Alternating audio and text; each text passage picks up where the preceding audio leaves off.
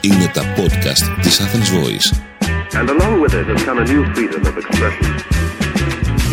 Λοιπόν, είμαστε εδώ στα podcast Athens Voice, Athens Voice Politics, Μάξ Προβατάς και έχουμε τη χαρά μία μέρα μετά την ψήφιση του νομοσχεδίου για την ισότητα στο γάμο των ομόφυλων ζευγαριών ε, να έχουμε εδώ για μια συζήτηση ε, ένα πρόσωπο που θα, είναι το πρώτο το οποίο θα ήθελε ο καθένας νομίζω σήμερα να κουβεντιάσει μαζί του. Είναι ο σύμβουλος στα οικονομικά θέματα του Πρωθυπουργού ο κύριος Αλέξης Πατέλης τον οποίο τον ευχαριστούμε πολύ που είναι εδώ. Σας ευχαριστούμε πολύ. Ε, και εγώ σας ευχαριστώ για την πρόσκληση. Να πούμε ότι βρίσκομαι εδώ με την, με την έτερη ιδιότητά μου ως μέλος της Επιτροπής που σχεδίασε τη στρατηγική για την ε, ισότητα των ΛΑΤΚΙ πλάς ατόμων. Χαίρομαι μου πήρατε τη μισή ερώτηση. Να πω ότι η, ερώτηση είναι ότι εφόσον είστε... Πείτε μου κάτι, εφόσον είστε μέλος αυτής της Επιτροπής όπως την όρισε και ο Πρωθυπουργός, ποιο είναι το συνέστημα; Είναι πρωτόλια ερώτηση, αλλά έχει σημασία καμιά φορά. Η Επιτροπή συστάθηκε από τον Πρωθυπουργό υπό την Προεδρία του καθηγητή του κ. Αλέξανδρου Λίνου Σισιλιάνου, πρώην Προέδρου της, του Ευρωπαϊκού Δικαστηρίου Ανθρωπίνων Δικαιωμάτων, το Μάρτιο του 2021. Ε, παρέδωσε το πόρισμά της τον Ιούνιο του 2021 έχουν εφαρμοστεί από τότε πάνω από 20 δράσεις ε, από το πόρισμα ε, να πούμε ότι παράλληλα ο Πρωθυπουργός έχει ζητήσει και έχουν σχεδιαστεί και υλοποιούνται πολλές άλλες τέτοιες στρατηγικές για την αναπηρία, για την ισότητα των φύλων, για τα κακοποιημένα παιδιά. Και σήμερα είμαστε σε ένα πολύ ε, ευτυχές σημείο στο οποίο ολοκληρώνονται ένα μεγάλο κομμάτι, το μεγαλύτερο κομμάτι από τις ε, ε, συστάσεις αυτής της Επιτροπής και αυτής της στρατηγικής και φυσικά το πιο σημαντικό από όλα την ισότητα στο γάμο.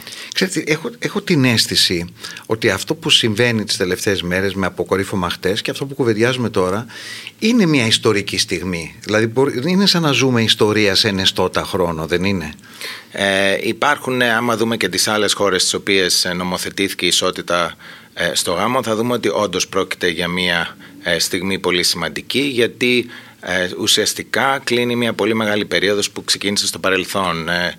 Θέλω να ξεκινήσω λέγοντας ότι θυμάμαι όταν ήμουν στο σχολείο που στην τηλεόραση καμιά φορά σε κάτι με τα μεσονύκτες εκπομπές προβάλλανε μια μαύρη οθόνη με έναν τύπο ο οποίος είχε γυρίσει την πλάτη του και είχαν και αλλοιωμένη φωνή και από κάτω έγραφε ομοφιλόφιλος. Ε, θέλω να πω ότι τα πράγματα έχουν προχωρήσει αρκετά από τότε.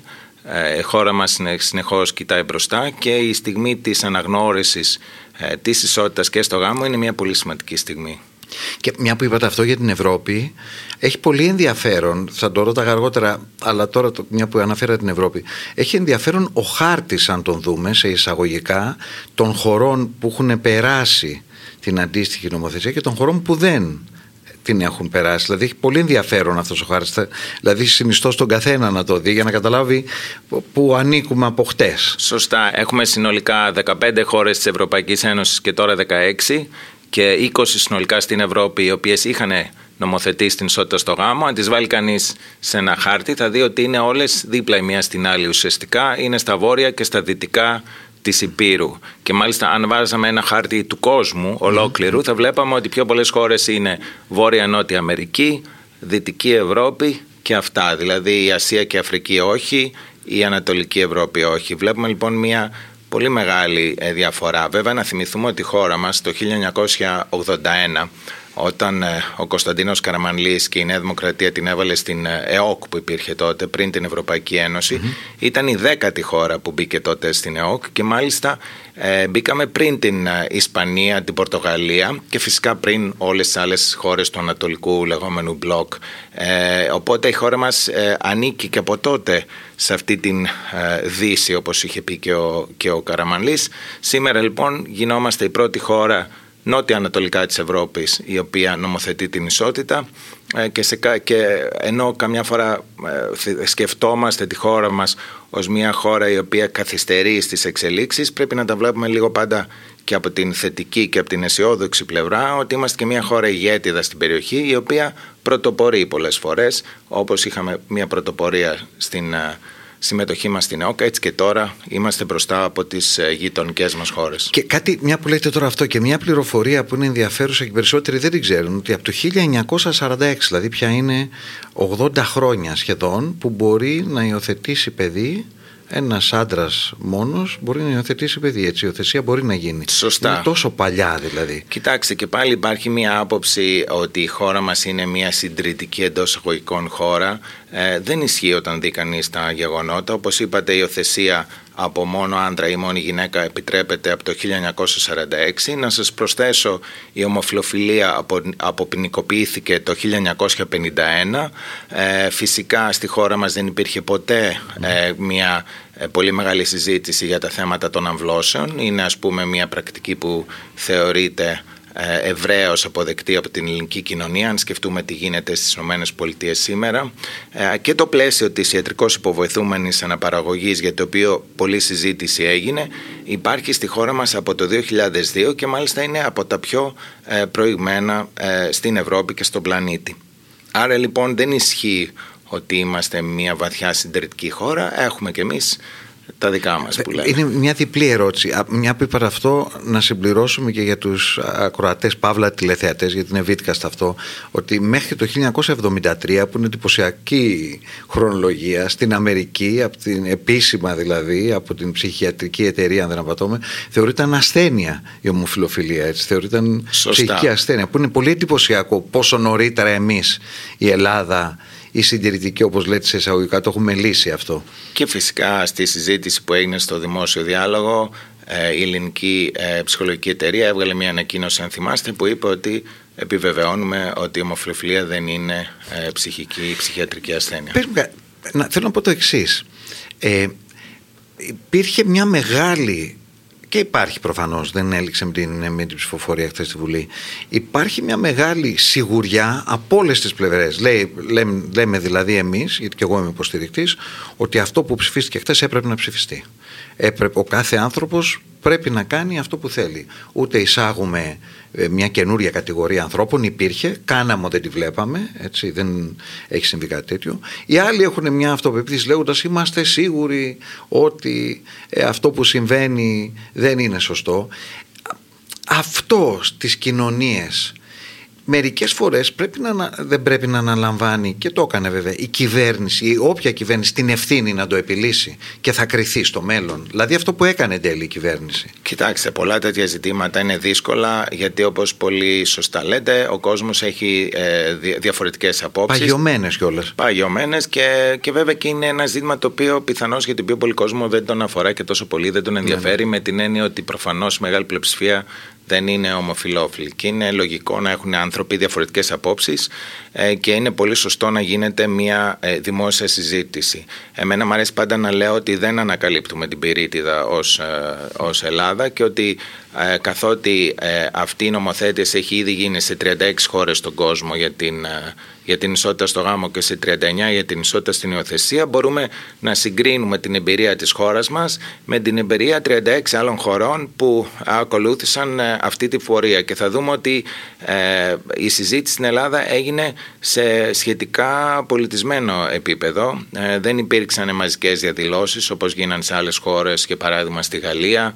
Ε, δεν υπήρξε μια πολύ μεγάλη έντονη κινητοποίηση και από τις δύο πλευρές και εν τέλει πιστεύω ότι όλοι βγήκαμε ε, καλύτερη από αυτή τη διαδικασία. Αλλά προφανώς όπως πολύ σωστά είπατε, για να απαντήσω και στην ερώτηση, είναι ε, δουλειά της πολιτείας να νομοθετεί και να προστατεύει τα δικαιώματα των ε, μειονοτήτων και να θέτει ένα γενικότερο ε, πλαίσιο στο οποίο ε, λειτουργούν και υπάρχουν οι πολίτες. Και να έχει και ένα παιδευτικό χαρακτήρα η πολιτική. Έτσι. Ξεχνάμε συχνά αυτό τον παιδευτικό χαρακτήρα που χρειάζεται να έχει η πολιτική. Δηλαδή ότι θα πρέπει να δείχνει το δρόμο στους πολίτες. Δεν μπορεί να ακολουθεί πάντα αυτό που γενικώς θέλουν ή νομίζουν οι πολίτες. Και τα δύο. Από την άλλη και μια κυβέρνηση και ένα κοινοβούλιο το οποίο εν τέλει είναι αυτό το οποίο νομοθετεί. Το κοινοβούλιο εξορισμού ε, είναι, οι βουλευτές είναι εκπρόσωποι των πολιτών και έχουν εκλεχθεί από αυτούς. Άρα λοιπόν εξορισμού και πραγμάτων εκπροσωπούν την άποψη ε, των πολιτών. Ε, οπότε θα έλεγα ότι ισχύουν και τα δύο.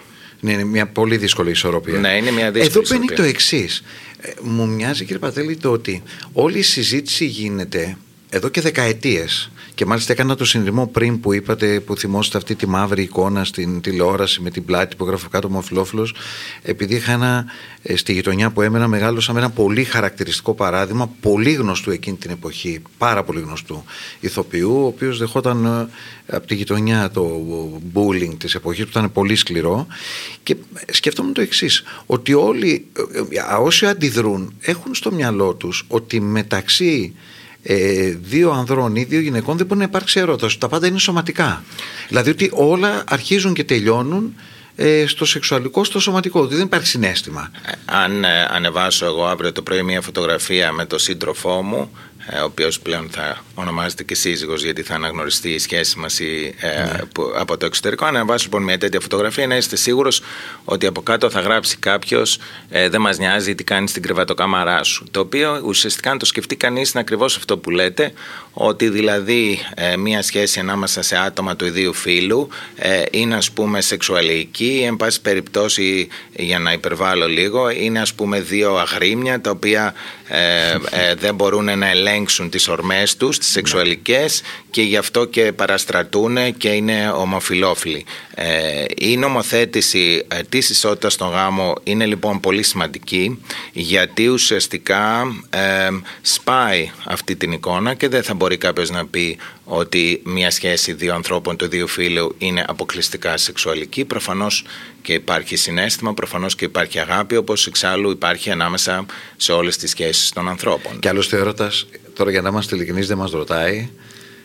Πρώτον και δεύτερον είναι εκείνη νομίζω αυτή εκείνη η κρίσιμη, φοβερή και τρομερή στιγμή που στην πραγματικότητα το σώμα περιβάλλεται από την καρδιά δεν κυριαρχεί. Α, αλλά να σκεφτούμε λίγο και τι σημαίνει ο γάμος γιατί προφανώς έρωτας μπορεί να υπάρχει και εκτός γάμου. Προφανώς. Ε, ο γάμος λοιπόν τι είναι ο γάμος; Ε, είναι Κατα... Γιατί ας πούμε όταν κάνουμε ένα γάμο καλά με τους ε, καλύτερους 500 φίλους μας και τους, ε, και, και, τους γλεντάνε όλοι μαζί ναι, ναι. γιατί είναι ουσιαστικά ε, ε, προβάλλουμε την ε, σχέση που έχουμε που θέλουμε να εξηγήσουμε και να δείξουμε στους φίλους μας και στην οικογένειά μας ότι είναι μια πολύ σημαντική σχέση και ταυτόχρονα η, η οικογένειά μας, οι φίλοι μας και ο κοινωνικός μας περίγυρος αποδέχεται αυτή τη σχέση ως πάρα πολύ σημαντική και γίνονται και δημόσιες δεσμεύσεις και υποχρεώσεις. Άρα λοιπόν ο γάμος είναι ένα βαθιά κοινωνικό ένας βαθιά κοινωνικός θεσμός ο οποίος ε, είναι ουσιαστικά και η δημόσια αποδοχή αυτής της σχέσης. Ε, γι' αυτό και θα μου επιτρέψετε να, να πω ότι ε, η μεγαλύτερη δυσκολία πιστεύω σε αυτούς οι οποίοι είναι εναντίον αυτής της μεταρρύθμισης είναι η αποδοχή εν τέλει ότι η σχέση δύο ανθρώπων του ιδίου φύλου είναι ή ισότιμη ή παρόμοια ή εν πάση περιπτώσει δεν διαφέρει τόσο πολύ από ότι η σχέση ανάμεσα σε άτομα του αντίθετου φύλου. Τώρα, επειδή βλέπω και τη χαρά στο, στο πρόσωπό σας, προφανώς θα τη βλέπουν και όσοι μας βλέπουν. Πείτε μου κάτι. Ε, από σήμερα, τι αλλάζει, τι είναι αυτό που αλλάζει πραγματικά πολύ και τι είναι αυτό που εν τέλει δεν αλλάζει όσο θα νομίζανε κάποιοι ότι άλλαζε; Ε, αυτοί που αντίδρασαν. Τι αλλάζει από σήμερα και τι, σε τι πρέπει να έχουμε σοβαρά στραμμένο το βλέμμα μας ως πολιτεία και ως πολίτες; Ε, αλλάζει ότι η πολιτεία, αυτό που σας είπα πριν, η πολιτεία αναγνωρίζει τις σχέσεις των ατόμων του ιδίου φύλου με τον ίδιο τρόπο από τις, τις σχέσεις των ατόμων του αντίθετου φύλου και κατ' επέκταση και η ίδια η κοινωνία. Ε, και θα δούμε ότι αν δούμε τις άλλες χώρες όπως σας είπα πριν ε, δεν, ε, δεν ανακαλύπτουμε την πυρίτιδα. Τις άλλες 36 χώρες όπου νομοθετήθηκε η ισότητα θα δούμε ότι η νομοθέτηση και από μόνη της αυξάνει την αποδοχή. Δεν υπάρχει χώρα στον κόσμο στην οποία έχει αντιστραφεί αυτή η μεταρρύθμιση να πούνε πω, πω τι κάναμε ήταν μεγάλο λάθος αυτό είναι να πάρει να το πάρουμε πίσω. Ε, ούτε καν από όσο ξέρω δεν έχουν υπάρξει καν ε, καμπάνιες ε, εναντίον αυτού του, ε, του, της μορφής του γάμου μετά την νομοθέτησή του. Οπότε, σε απάντηση στο ερώτημά σας, οδηγούμαστε σε μια κοινωνία η οποία θα, έχει, θα αυξάνεται ο βαθμός της αποδοχής των ομόφυλων ζευγαριών. Ξέρετε, ξέρετε τι μου μοιάζει τώρα, αυτή η συζήτηση που κάνουμε τώρα, σε 20 χρόνια από τώρα, ούτε καν 30 ούτε 40, θα φαίνεται πολύ παράδοξο ότι κάποιοι άνθρωποι το συζητούσαν αυτό το πράγμα και δεν είχε γίνει αυτονόητα. Δηλαδή, θα, να λέει κάποιος, ξέρετε, 16 Φεβρουαρίου του 2024, δύο άνθρωποι καθόρισαν και συζητούσαν και εξηγούσαν γιατί έγινε αυτό. Θα μοιάζει παντελώς αυτονόητο. Δηλαδή, όσο απομακρυνόμαστε από τα γεγονότα, αυτό σημαίνει πάντα στην ιστορία. Όταν απομακρύνεις από το, το γεγονός, σου μοιάζει αυτονόητο κάτι που μπορεί να, έχει να προκαλέσει μεγάλη αναταραχή τότε.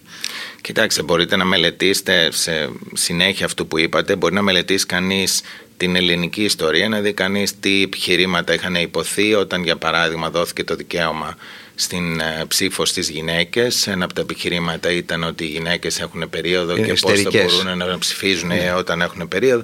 Ε, αντίστοιχα όταν ε, νομοθετήθηκε η ισότητα των δύο φύλων, η αποποινικοποίηση της μοιχείας και ακόμα πιο φοβερό από τη σημερινή ε, σκοπιά η ποινικοποίηση της ενδοοικογενειακής βίας. Γιατί υπήρχε μια περίοδος στην οποία επιτρεπόταν ο άντρας να δει τη γυναίκα του εντός γάμου και όχι πολλά χρόνια πριν, το λέω για τους νεότερους ναι. θεατές, δηλαδή είναι δύο-τρεις δεκαετίες πίσω. Δεν η να πρίκα, τα μπάσταρδα παιδιά, ναι, ναι, ναι. υπάρχουν ο πολιτικός γάμος κτλ, κτλ. Τα επιχειρήματα σε πολλές από αυτές τις συζητήσεις ήταν πολύ παρόμοια με αυτά που ακούσαμε και σε αυτή τη συζήτηση. Ε, και από αυτή την άποψη είναι ας πούμε και σε κάποιο βαθμό αναμενόμενα. Αλλά όπως είπατε και εσείς, αν δούμε τη μεγάλη εικόνα, ε, κάποια στιγμή όλα αυτά τα φαντάζουν διαφορετικά από ό,τι φαντάζουν σήμερα.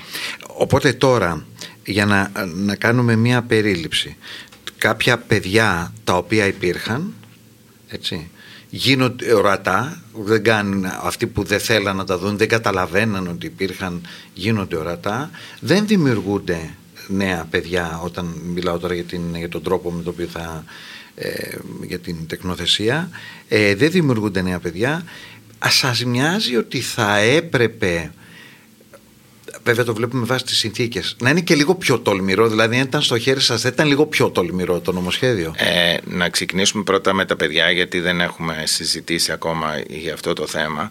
Ε, μία διαφορά ανάμεσα στην δημόσια συζήτηση στην Ελλάδα και σε αυτήν που έγινε σε άλλες χώρες του κόσμου mm-hmm. είναι ότι έγινε πολλή συζήτηση για τα παιδιά.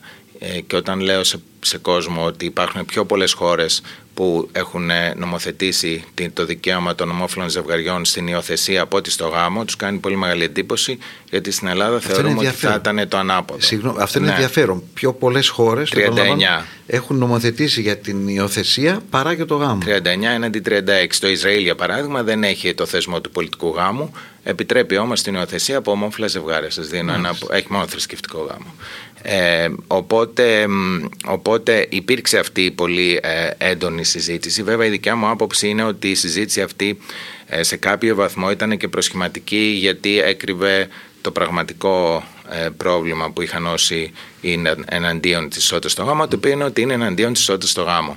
Ας πούμε από εκεί ξεκινάει ναι. όλα, γιατί αν αποδεχτείς ε, ότι η σχέση δύο ανθρώπων του δύο φύλου είναι παρόμοια ή ισότιμη με τη σχέση ανθρώπων του αντίθετου φύλου, τότε όλα τα άλλα εκπορεύουν από αυτό, κατά την άποψή μου. Ε, αλλά τα παιδιά αυτά υπάρχουν όπως πολύ σωστά είπατε ε, οι οικογένειες ε, ΛΟΑΤΚΙ οι οποίες για πολλά χρόνια φοβόντουσαν να, ε, να βγουν δημόσια και να, και να πούν ότι υπάρχουμε ε, υπήρξαν αρκετά πολύ, αρκετές πολύ θαραλέες οικογένειες οι οποίες εμφανιστήκαν στην τηλεόραση, στα πρωινάδικα ε, και σε πολλές περιπτώσεις δεχτήκαν πολύ κακοποιητικό λόγο και θα έπρεπε πολύ, κάποιοι από τους ε, ε, ανθρώπους οι οποίοι πολύ εύκολα μιλάγανε για τα παιδιά και για, και για τις οικογένειες άλλων να είχαν σκεφτεί ότι αυτά τα λόγια που λέγανε τα ακούγανε και τα ίδια τα παιδιά αλλά και οι και οι γονείς. Τέλος πάντων, όλα αυτά είναι στο παρελθόν. Αυτές λοιπόν οι οικογένειες σήμερα ε, αναγνωρίζονται και όπως πολύ σωστά είπατε, δεν δημιουργούνται καινούριε. Αυτές υπάρχουν, θα συνεχίσουν να υπάρχουν. Ε, και θα υπάρχουν και στο μέλλον και απλώς το ζήτημα είναι τα παιδιά αυτά ε, που ζουν με δύο ανθρώπους να, να, μπορεί, να ξέρουν ότι η πολιτεία αναγνωρίζει και τους δύο τους γονείς όχι μόνο τον έναν ε, θα επαναλάβω ότι το δεύτερο σκέλος ερώτηση. Αν ήταν στο χέρι σας θα ήταν λίγο πιο τολμηρό το νομοσχέδιο που θα ερχόταν; Πιστεύω ότι ήταν το σωστό νομοσχέδιο ε, με την έννοια ότι εν τέλει ε, τοποθετεί την Ελλάδα πάλι στο κέντρο της Ευρώπης ως προς, τα, ως προς αυτά τα οποία ε, αποφάσισε το νομοσχέδιο. Το κομμάτι στο οποίο δέχτηκε η κριτική κυβέρνηση ήταν αυτό της υποβοηθούμενης ε, αναπαραγωγής, όπως ξέρετε, στο οποίο δεν υπήρξε καμία καμία τροποποίηση στο ισχύον πλαίσιο. Εδώ να πούμε ότι μεγάλη ζημιά εντός αγωγικών έκανε ο πρόεδρος του ΣΥΡΙΖΑ, κ. Κασελάκης, ο οποίος ε, σε μια συνέντευξή του πριν από μερικούς μήνες διατύπωσε την επιθυμία του να αποκτήσει μια μέρα δύο αγόρια, τον Απόλλωνα και τον Ηλία, οι οποίοι θα είναι καθηκόνα και καθημείωση του ιδίου. Αυτό Γιατί το λέτε ο ζημιά, για ποια εξηγήσετε. Γιατί, κοιτάξτε, δεν υπάρχουν πολύ ε, ανοιχτά ομοφιλόφιλα δημόσια πρόσωπα στην Ελλάδα, οπότε ε, πολλές φορές η συμπεριφορά και τα λόγια του ενός ε, ε, πολλές, πολλοί κόσμος θα τα θεωρήσει ότι ε, ε αντιπροσωπεύουν ολόκληρη την κοινότητα αυτή. Δηλαδή, νομίζω το έχω πει και δημόσια στο παρελθόν, ότι ο κ. Κασελάκης κατά την άποψή μου ε, ε, δείχνει στοιχεία ναρκισισμού. Αντίστοιχα στοιχεία ναρκισισμού έδειχνε ο κ. Βαρουφάκης. Όταν λοιπόν ο κ. Βαρουφάκης ήταν ε, σε κάποιο βαθμό νάρκισος στην τηλεόραση, κανείς δεν λέει ότι επειδή είναι ο κ. Βαρουφάκης νάρκισος, είναι και ο κ. Μητσοτάκης, είναι και ο κ. Κουτσούμπας και είναι και ο κ. Αντρουλάκης, επειδή ε, όλοι έχουν το κοινό στοιχείο ότι τους αρέσουν οι γυναίκες. Ε, άρα λοιπόν κάπως αντίστοιχο με τον Κασελάκη όμως αυτό το οποίο είναι ότι ε, επειδή του αρέσουν οι άντρες, θεωρεί ότι και ο κύριος Πατέλης και ο κύριος ε, Μουτσινάς και ο κύριος, ε, πώς το λένε, Σεργουλόπουλος, αντίστοιχα θέλουν και εκείνοι παιδιά τα οποία θα είναι καθηκόνα και καθομοίωσή τους και θα τα έχουν αγόρια και θα χρησιμοποιήσουν μια γυναίκα για να κάνουν τα παιδιά. Ε, όλη αυτή λοιπόν η συζήτηση ε, ήταν άστοχη, ήταν τελείως λάθος. Προφανώς και δεν πρέπει να ε, καταρχήν απαγορεύεται να επιλέγει κανείς το φίλο των παιδιών τους και είναι και ανήθικο ε, και προφανώς δεν κάνουμε παιδιά για να μοιάζουν ε, με εμάς. Ε, καταρχήν για να γίνει το παιδί χρειάζεται και το άριο εξορισμού. Ε, αλλά ε, πέραν τούτου αυτή η συζήτηση, μάλλον αυτή η τοποθέτηση του κυρίου Κασελάκη άνοιξε μια άλλη συζήτηση για τον ρόλο και τη σημασία και τα κριτήρια και τα πλαίσια της υποβοηθούμενης αναπαραγωγής και ειδικά της παρένθετης μητρότητας, μια συζήτηση η οποία όμως ουσιαστικά δεν έχει σχέση με το ζήτημα της ισότητας στο γάμο. Είναι μια ξεχωριστή συζήτηση. Μπορεί να πρέπει να γίνει, μπορεί να μην πρέπει να γίνει, αλλά δεν, είναι, ε, δεν έχει σχέση με το ζήτημα που συζητάμε. Μπορεί να πρέπει να γίνει ή να μην πρέπει να γίνει τώρα. Γενικώς κάποια δεν πρέπει να γίνει. Κοιτάξτε, η χώρα μας έχει πλαίσιο για την υποβοηθούμενη αναπαραγωγή, το οποίο έχει ψηφιστεί από όλα τα μεγάλα κόμματα, Νέα Δημοκρατία, Πασόκ και τα λοιπά από το 2002 με, με, με νομοσχέδια το 2005, το 2014, το 2022. Δεν είναι κάτι καινούριο. Έχουμε ένα πλαίσιο 22 ε, χρόνια. Το αν αυτό το πλαίσιο πρέπει να τροποποιηθεί ή όχι, προφανώς κάθε νομοθέτημα στη χώρα μας αντιμετωπίζει αυτό το ζήτημα. Ναι, ναι. Αλλά αυτό είναι ας πούμε μια ξεχωριστή συζήτηση. Ε, τώρα μια που είπατε πριν αυτό, το είπατε πολύ παραστατικά σε σχέση με τη δήλωση του κ. Κασελάκη και την ουρά. Σκεφτόμουν αυτό που έχει πει ο επίκτητος, ότι δεν μας ταράσουν τα πράγματα, αλλά η άποψή μας για τα πράγματα. Τα πράγματα κατά κανόνα είναι αυτά που είναι. Οπότε οι απόψεις μας για τα πράγματα είναι αυτές που προκαλούν ταραχή. Και αυτό ισχύει, ήταν ένα, ένα καλό παράδειγμα για αυτό που είπατε για το πώς θα σκεφτόμασταν αν το λέγει κάποιος άλλος. Ναι. Και τώρα, όπως μου το είπατε, θυμήθηκα και το ΚΚΕ στο, στο αντίστοιχο κομμάτι ότι ε, ένα κόμμα στο οποίο δεν αλλάζουν οι απόψεις του. το οποίο θεωρείται αρετή. Ε, το οποίο θεωρείται αρετή είναι ναι. το του ΚΚΕ, το οποίο ε, εξέπεμψε βαθιά ομοφοβικό λόγο και ο οποίος έρχεται σε πολύ μεγάλη αντίθεση με τους ε, ψηφοφόρους του κόμματος οι οποίοι στις δημοσκοπήσεις έχουν δείξει ότι είναι ε, υπέρ της ισότητας στο γάμο. Ναι, αλλά ε, τώρα εντάξει, με δική μου ευθύνη κάνω μια αναδρομή σε γνωστά γεγονότα ότι οι ομοφυλόφιλοι στην Σοβιετική Ένωση και στη Ρωσία τώρα ακόμη του Πούτιν δεν είναι και, δεν είναι και αποδεκτοί εντελώς. Κοιτάξτε, εγώ έχω εκφράσει την άποψή μου και στο παρελθόν και σε θεωρητική βάση ε, η άποψη που υπάρχει πολλές φορές στην Ελλάδα ότι τα δικαιώματα είναι ε, αποκλειστική αρμοδιότητα της αριστεράς και όχι της δεξιάς. Ε, σε θεωρητική βάση κατά την άποψή μου δεν ισχύει, είναι λανθασμένη. Και, το, και να εξηγήσω τι εννοώ ε, ότι η δεξιά ως επιτοπλίστο βασίζεται πάνω στο άτομο η αριστερά στο σύνολο δηλαδή στον κομμουνισμό για ποιο λόγο οι ομοφιλόφιλοι καταπιέζονται διότι δεν υπηρετούν το κοινωνικό σύνολο διότι θεωρούνται αδύναμοι χαρακτήρες οι οποίοι δεν μπορούν να παράγουν τόσο πολύ και άρα λοιπόν δεν θα έπρεπε να είσαι ομοφιλόφιλος. Αντίστοιχα ο, ο θεσμός του γάμου δεν είναι ένας θεσμός ο οποίος προκρίνεται στον κομμουνισμό. στον γνήσιο εντός αγωγικών θεωρητικό καπιταλισμό όλοι μας ξεκινάμε από την ίδια αφετηρία και όπως είναι καλύτερο σε αυτό που κάνει, αμείβεται περισσότερο ή, εν πάση περιπτώσει, πάει μπροστά. Οπότε, σε έναν θεωρητικό καπιταλισμό ε, δεν μπορεί κανείς να έχει διακρίσεις και, ε, και ε, να κρίνεται με βάση χαρακτηριστικά τα οποία δεν έχουν σχέση με την απόδοσή του. Δηλαδή το αν είναι ψηλός κοντός, το αν είναι αριστερόχειρας δεξιόχειρας, το αν είναι γυναίκα ή άντρας, το αν είναι ομοφυλόφιλος ή όχι. Άρα λοιπόν ε, και αυτό δεν είναι δικό μου επιχείρημα, είναι επιχείρημα ε, μια, μιας, ένα κομμάτι των Ρεπουμπλικάνων στις Ηνωμένες Πολιτείες οι οποίες είπαν ότι ε, τα δικαιώματα των ΛΑΤ ατόμων ε, είναι δικαιώματα που πρέπει να προωθήσουμε αν θέλουμε να έχουμε μια ε, μεγαλύτερη, ε, ε τον σωστό ας πούμε Ρεπουμπλικάνοι που ναι, ναι. Και με αυτή την απάντηση του κ. Αλέξη Πατέλη τελειώνει το πρώτο μέρος του podcast. Ε, για να είμαι ειλικρινής είχα πρόθεση κάπου εδώ να τελειώνει και συζήτηση αλλά έχω ενδιαφέρον προσωπικό ε, να τον ρωτήσω κάποια πράγματα ακόμη οπότε θα έχουμε και ένα δεύτερο μέρος. Ήταν ένα podcast από την Athens Voice. Μπορείτε να ακούσετε τα podcast της Athens Voice στο athensvoice.gr και στο Spotify, στο Apple Podcast και το Google Play Music.